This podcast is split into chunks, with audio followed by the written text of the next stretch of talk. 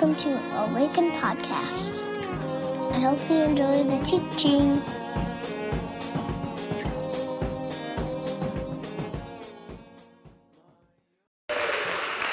Please stay standing if you can for the reading of the word. This is from Revelation chapter 21. John writes Then I saw a new heaven and a new earth. For the first heaven and the first earth had passed away, and there was no longer any sea. And I saw the holy city, the new Jerusalem, coming down out of heaven from God, prepared as a bride, beautifully dressed for her husband. And I heard a loud voice from the throne saying, Look, God's dwelling place is now among the people and he will dwell with them. They will be his people, and God himself will be with them and be their God. He will wipe every tear from their eyes. There will be no more death, or mourning, or crying, or pain, for the old order of things has passed away. He who was seated on the throne said, I am making everything new. And then he said, Write this down, for these words are trustworthy and true. And verse 10 says, And he carried me away in the Spirit to a mountain great and high, and showed me the holy city Jerusalem coming down out of heaven from God Pray with me. God, we thank you for this day and for your word. I pray that you would take the words of the preacher and make them alive. Um, may the meditations of my heart and the words of my mouth be pleasing to you and edifying to your church, I pray. And all God's people said together, Amen. You may be seated. So, which is it? I'll fly away. Or does heaven come here? I don't know if you've ever noticed this or not, but we have two competing ideologies. We sing about this idea, right? I'll fly away, you know, heaven, as if heaven is some place elsewhere that we will one day go to. And yet, right here in the scriptures, and Jesus himself says it in his prayer when you're going to pray, pray like this Our Father who art in heaven, hallowed be thy name, thy kingdom come, thy will be done on earth, eh, like Jesus is, eh, knows that somehow that the kingdom of God, heaven, is coming here.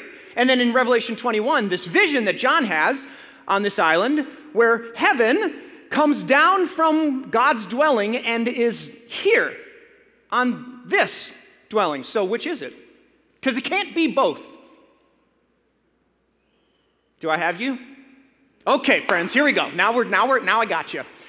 Today, welcome to Awaken if you're new. I'm glad that you're here. We're in week two of a series. Every fall, we spend some time on the things that we value and uh, like what kind of church we want to be. And so, over here on my left and your right, there was a sign and there were 10 words. And that was sort of from the beginning of Awaken, we, we said we want to we want to state these things as valuable.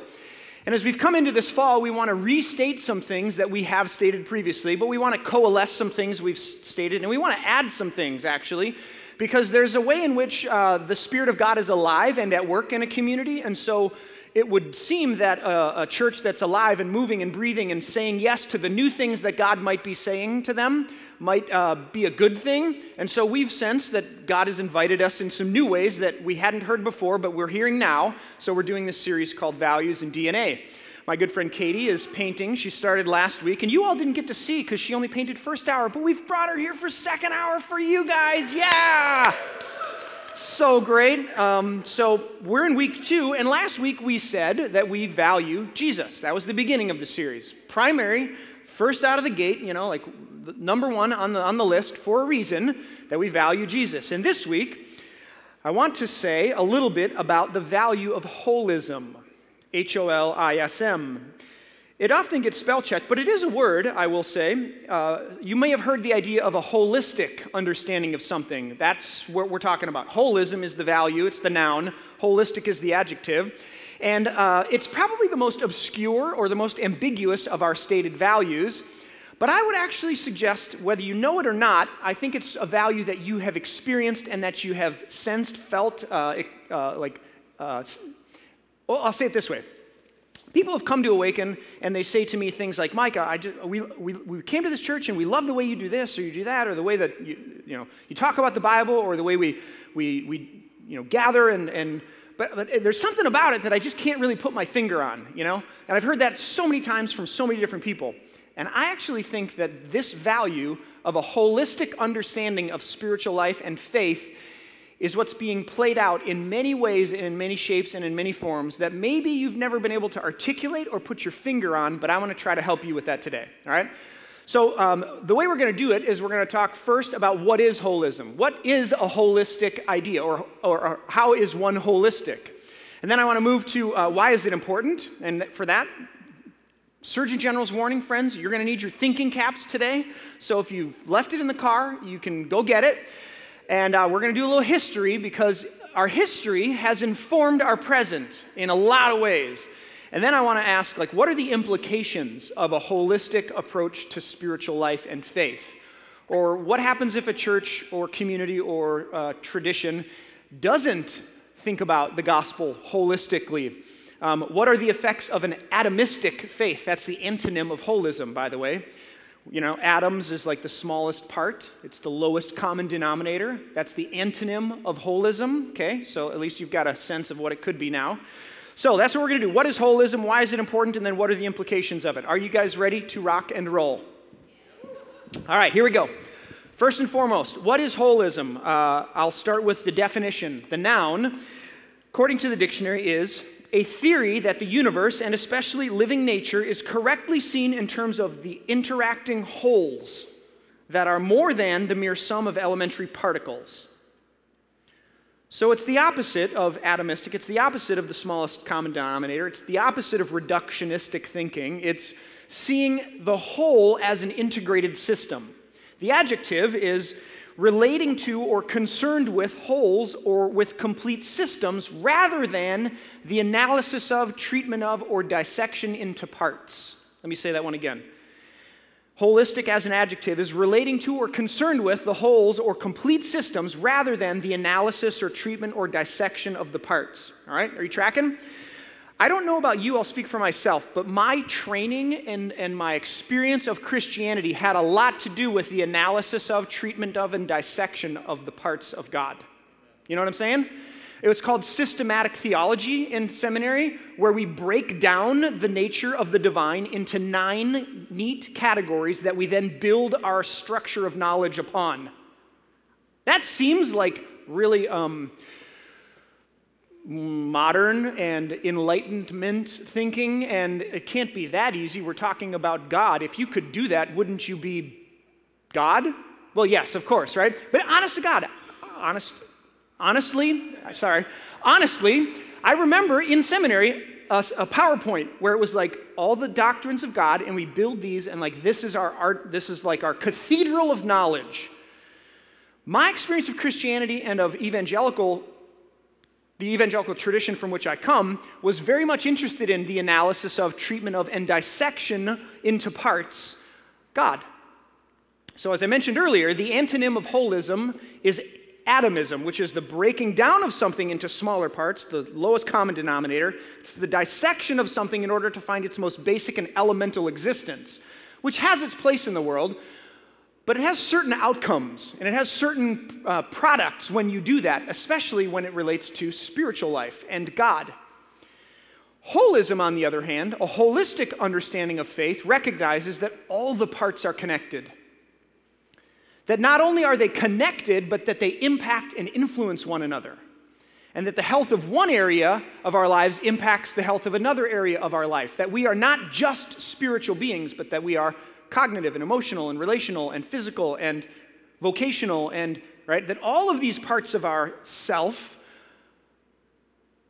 could be understood holistically as what God is up to and interested in in the spiritual life or in well see I even did it right there. okay, some of you missed that. I'm not going to go back. Um, take trauma as an example, right? For a lot, for many people, uh, for a lot of years, we thought traumatic experiences and traumatic events had an impact on someone's emotional life, right? So we did particular therapies to address trauma.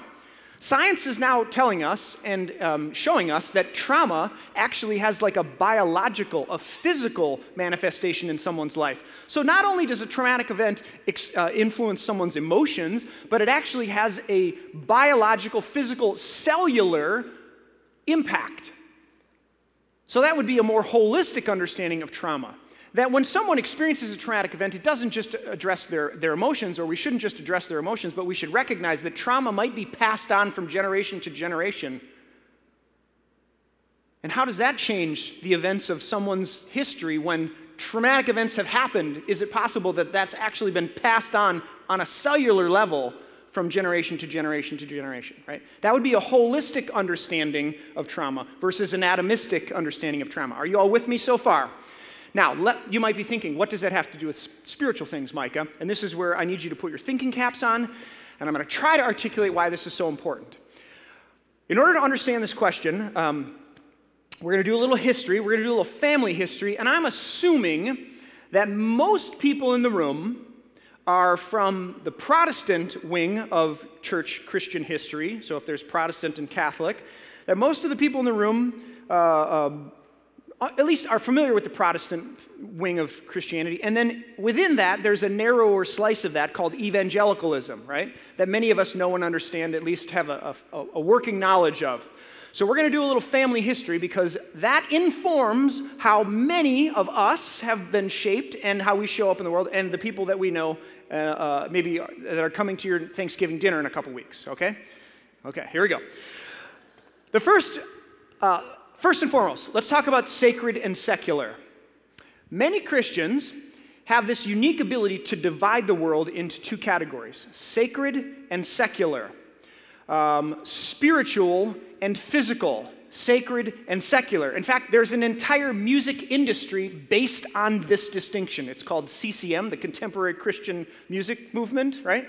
It's based upon the premise that the world can be divided into that which is sacred and that which is secular, which is why so many Christians didn't know what to do with U2. you know what I mean? Because they're like, sure as hell, we're not part of this, you know, we're not part of this CCM thing, but they talked about God, and Bono even like professes to be somewhat of a Christian, but what do we know? You know, like people just couldn't, they couldn't figure out what category to put them in. Because it's either sacred or secular. You have Christian music, and then you have secular music. You have Christian bands, and then you have secular bands. And I don't listen to secular bands because I'm a Christian. You know what I'm saying? Like, we're gonna, kids in youth group, you know, they'd come to youth group, like, I'm gonna burn all my secular CDs, you know, and they'd like smash them and crush them. Some of you maybe did that. That's based on the premise that the world can be divided into the categories of sacred and secular, spiritual and physical. Are you tracking? Now, not only is there this divide that happens for many of us in the spiritual, Christian spiritual world, where sacred and secular get divided, but a certain version of the gospel often follows then. There's often a privileging of sacred and spiritual things at the expense of secular and physical things, to the point that the gospel becomes a sort of evacuation strategy for the spiritual things, the souls in the room, from the physical things, the earth and all the bad things in it, right? So the gospel gets reduced to how do we get out of here so that we can take our souls, which matter more, to that place which isn't there? You know what I'm talking about? Uh, uh, the Bible and the Christian story get reduced to a private transaction for persons. That's quite simply only concerned with where your soul will spend eternity. Now, it's not that I'm saying that that's not important. It is. That's a part of your life. That's a part of you, your personhood, your soul. It's what makes you unique in some ways from the animals that wander around the world. But it's not the only thing that matters. But in this sacred secular divide, which many of us can relate to or maybe we grew up in, sacred and spiritual is privileged. And then the gospel, the good news about God and Jesus, becomes sort of this reductionary version or this, this answer to the question what happens to my soul after I die? When that happens, life becomes a waiting room. Right? Like, if the point is souls matter most, and the world is physical and it doesn't matter as much, then what we're doing now, life, is just a waiting room until we get to fly away someday. Where we sit in the waiting room and we read CCM magazines. right? Now, I, you all laugh and I'm joking and I'm painting this a bit, you know, comically, but have you run into these folks? I, I, I was one for the better part of my adult life. Um, the question I want to pose this morning is how did we get here? Like, how did we get to the place where it's normative to think that souls matter most and that the gospel is about what happens to my soul after I die? That the, think about this, that the God who created the world enters into time and space and history in the person of Jesus the Christ, and his only concern is personal souls salvation? Like, that's it? Like, man, that's a lot of work. There's, there's a lot of things that got missed. You know, like the trout, the Honeycrisp apple. I mean, can you imagine the kingdom without the Honeycrisp? That's insanity, right? There's no way. What the trees, uh, uh, ev- everything that God made good, according to Genesis 1, right? If you go all the way back to the beginning, there isn't anything in the world that isn't created by God and called good. Like an, an outflow of the divine and blessed and celebrated. But then when Jesus shows up in history, all he cares about is my disembodied soul. Do you see how crazy that sounds? How did we get here? This is our history lesson. Three people, three things John Darby, William Riley, and Northwestern College. Schnicker! I, I, will tie this all together, and I have no ill will towards Northwestern College, but it is a part of the story, so stick with me. John Darby, 1800s, he lives in Europe. He is a pastor in the Brethren Church, and uh, uh, the book of Revelation, the book of Revelation talks about a lot of things, but one of its primary concerns is when is Jesus coming back? Right? People have thought about this question. The disciples were asking, when, is, when, when will the kingdom come? That's a different way of asking the same question. So, Revelation, the book of Revelation, speaks to this question of like, when is Jesus coming back? And for, um, there's a lot of different answers if you go back in church history to that question. But the time that we're looking at, in the 1800s, in Europe, when this guy John Darby was around, the most common answer to that question was called a post millennial kingdom. Here's what I mean by that. Most Christians believed that the work, of be, uh, uh, the work of a person of faith is to show up in the world in an engaged fashion and to be working for justice and for, uh, for the oppressed and the marginalized and the people who were, who were not at the table who should be at the table.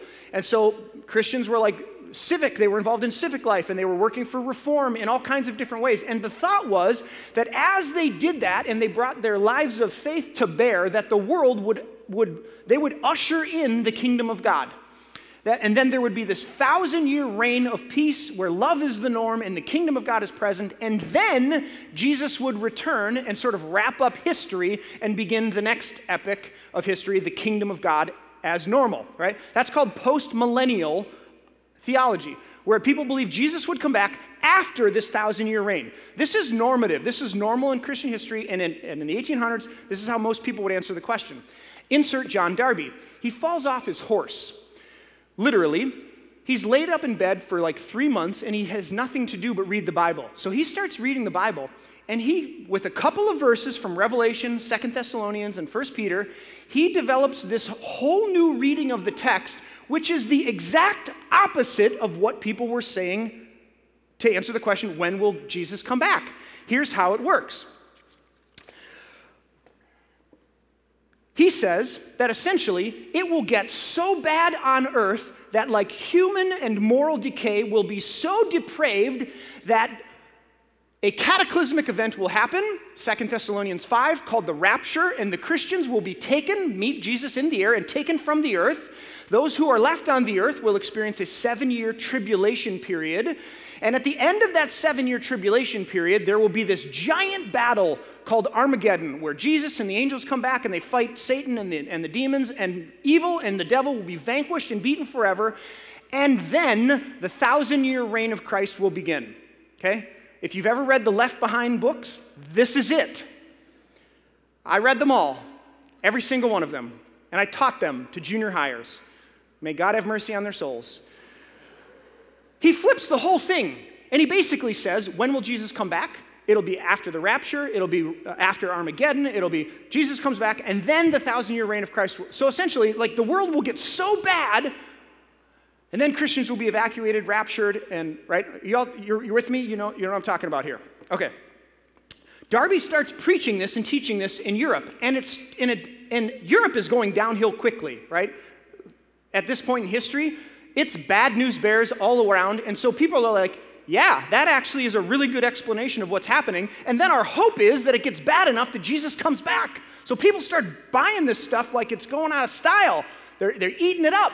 So Darby, like a good, you know, uh, evangelist, is like, let's take the show on the road. So he comes to America and he starts preaching this rapture premillennial theology to Americans in like the mid 1800s. The problem is, America is not quite at a steep decline yet. This is pre Civil War. Things are up and to the right. We're in the middle of an industrial revolution, a scientific revolution, reason and the Enlightenment Project. And it's like, it's actually a pretty progressive uh, response to this thing of how does humanity like interact with the world. So we're all in and we're kind of like, that, that's like doom and gloom, bad news bears, not interested. Then the Civil War happens. Most denominations end up splitting over the issue of slavery. The Titanic sinks in 1912, and the Enlightenment Project, like, that's the best we can engineer, and it's at the bottom of an ocean, right? World War I breaks out in 1914, and people start thinking, huh, maybe it is going to hell in a handbasket, quite literally. And so the seeds of this radical evangelicalism is what they called it. The seeds of this fundamental sort of dispensational theology are planted by Darby, and at this point in time, and insert William Riley. William Riley, in 1897, becomes the pastor at First Baptist Church of guess where? Minneapolis. Do you know what the First Baptist Church is? It's right down the street from First Avenue. Ironically, these two iconic buildings in Twin Cities history. William Riley becomes the pastor at First Baptist Church in Minneapolis. He starts preaching this fundamentalist dispensational rapture theology, and Minnesotans are buying it like it's going out of style, like hotcakes. We're heated up, the church grows massively, and in America, in American like Christianity, this thing is getting ahead of steam.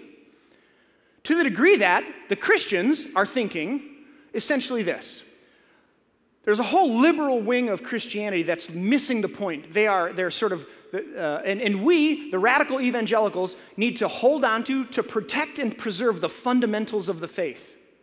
So, William B. Riley was known as the grand old man of fundamentalism.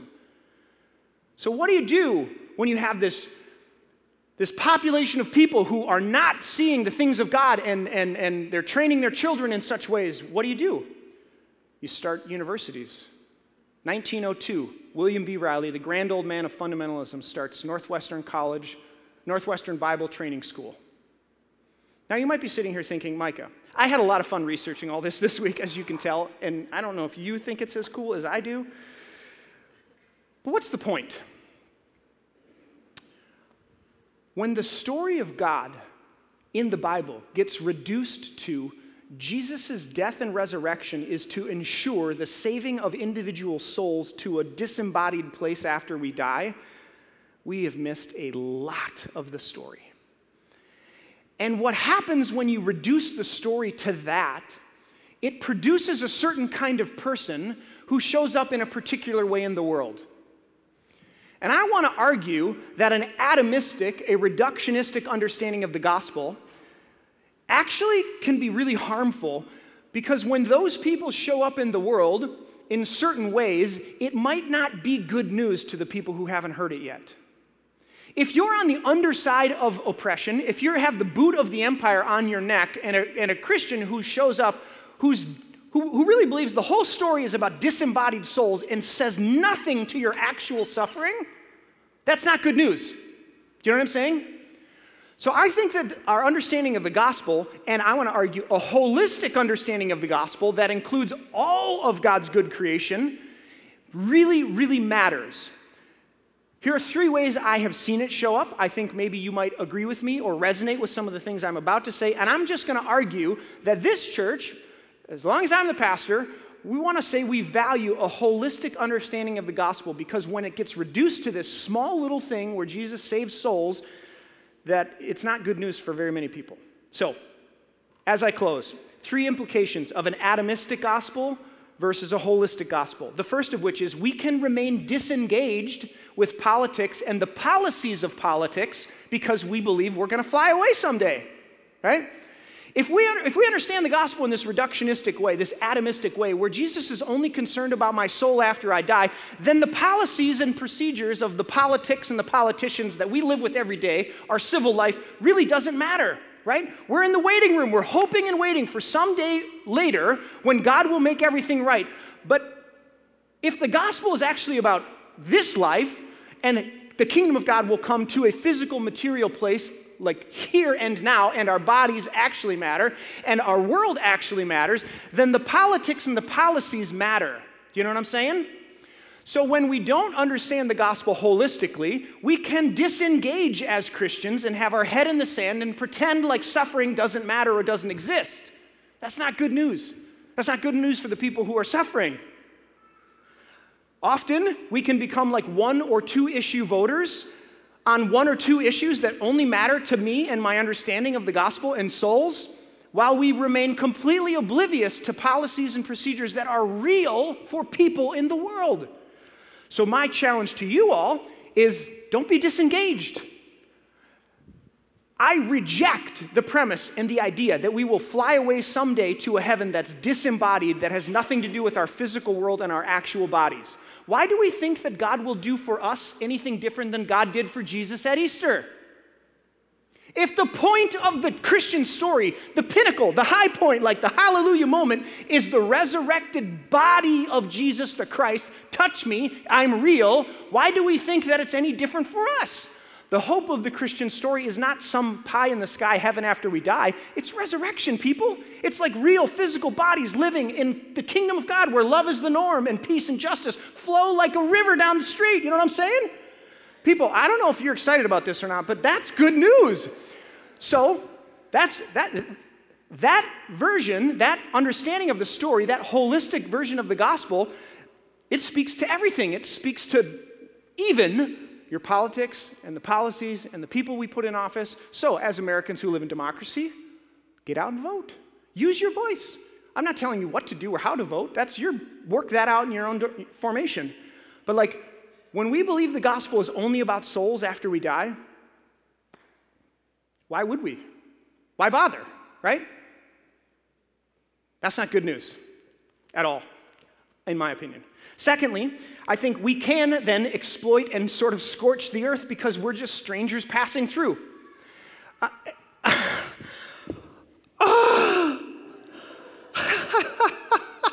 this isn't funny, but I don't know how to respond in any other way. I can't tell you the number of Christians that I speak to who, who, who are just completely disinterested in a conversation about the planet we live on. Like the rivers and the trout and, and the trees and the birds and the bees. Do you guys know how important bees are? For pollinating, like help out your pollinator friends. Like you got to give them room for them to do their thing, or we don't get lots of things, including honey. the ecosystems on this planet that are just disintegrating in front of our very eyes, and the rainforests, and the, the uh, like, and, and Christians, people of faith who are like, doesn't matter, it's all gonna burn anyways. No, it's not. That's a really bad theology and an inaccurate one according to the Bible. So don't be disengaged.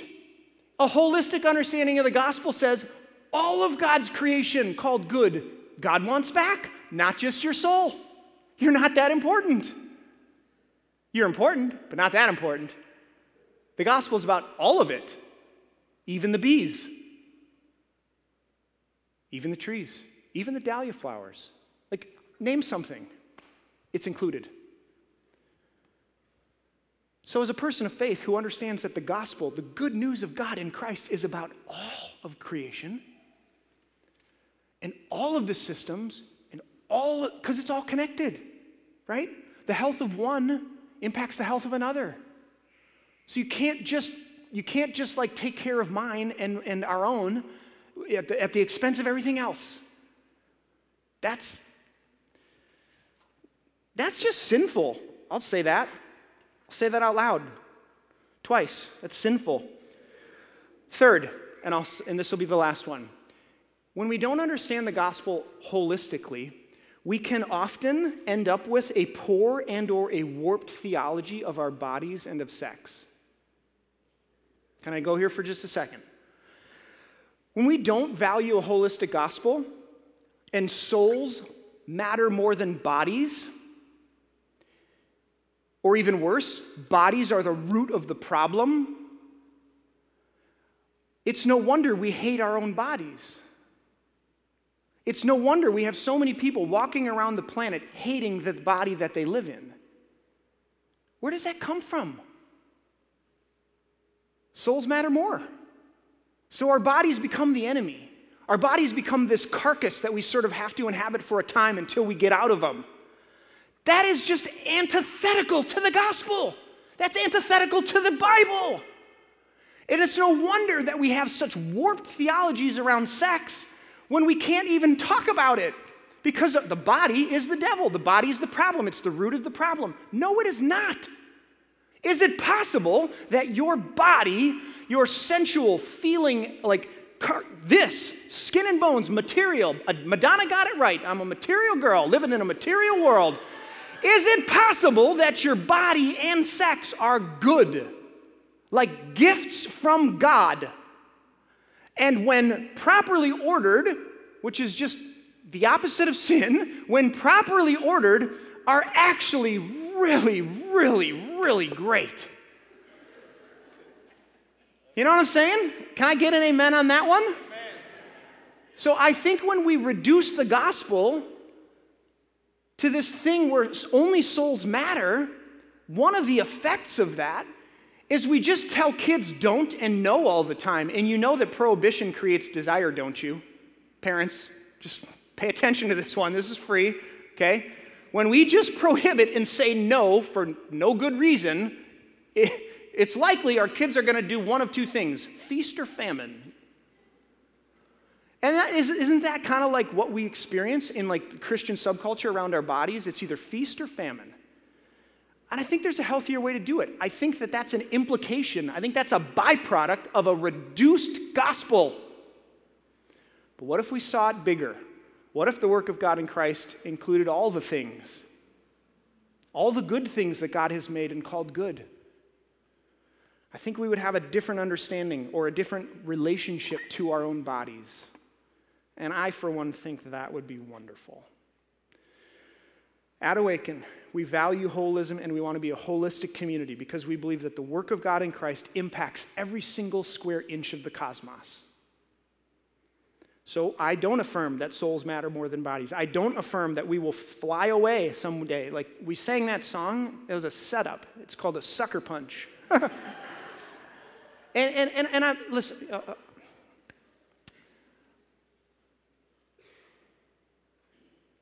Every system, be it sociological, biological, political, is subject to the claim of the lordship of Christ.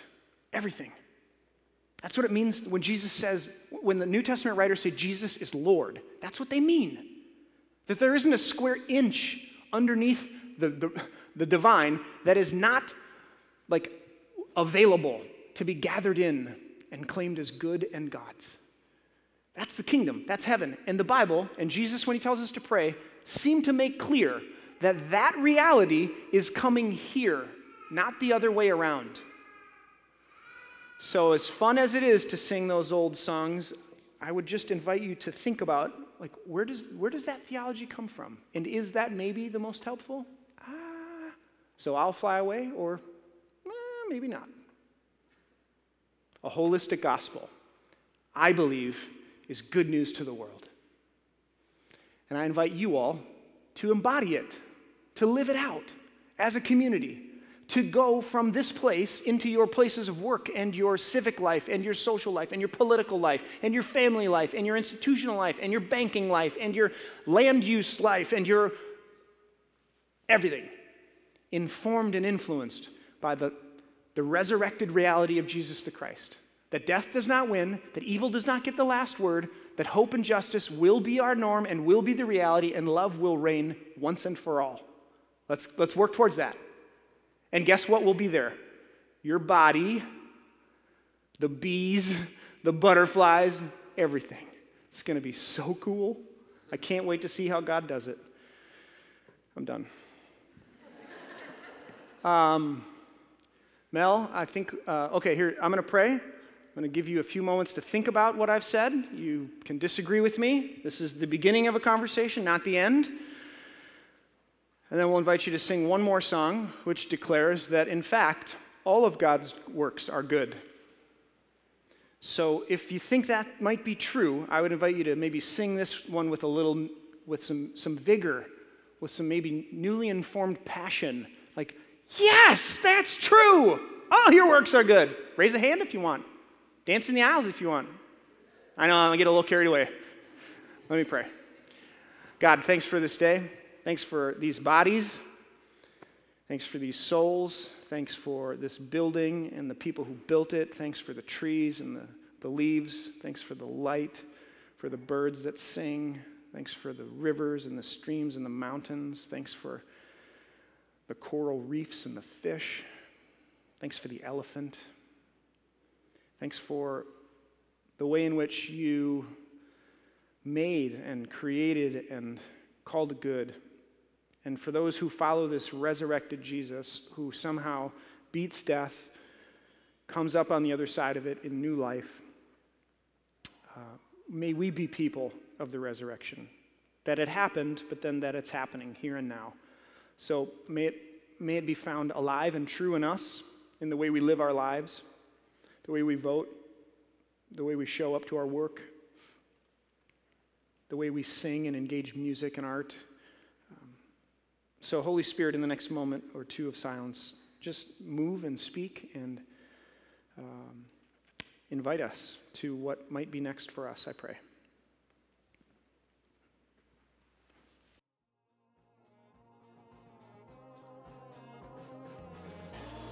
Find us online at www.awakencommunity.com or on Facebook at www.facebook.com backslash Awaken Community.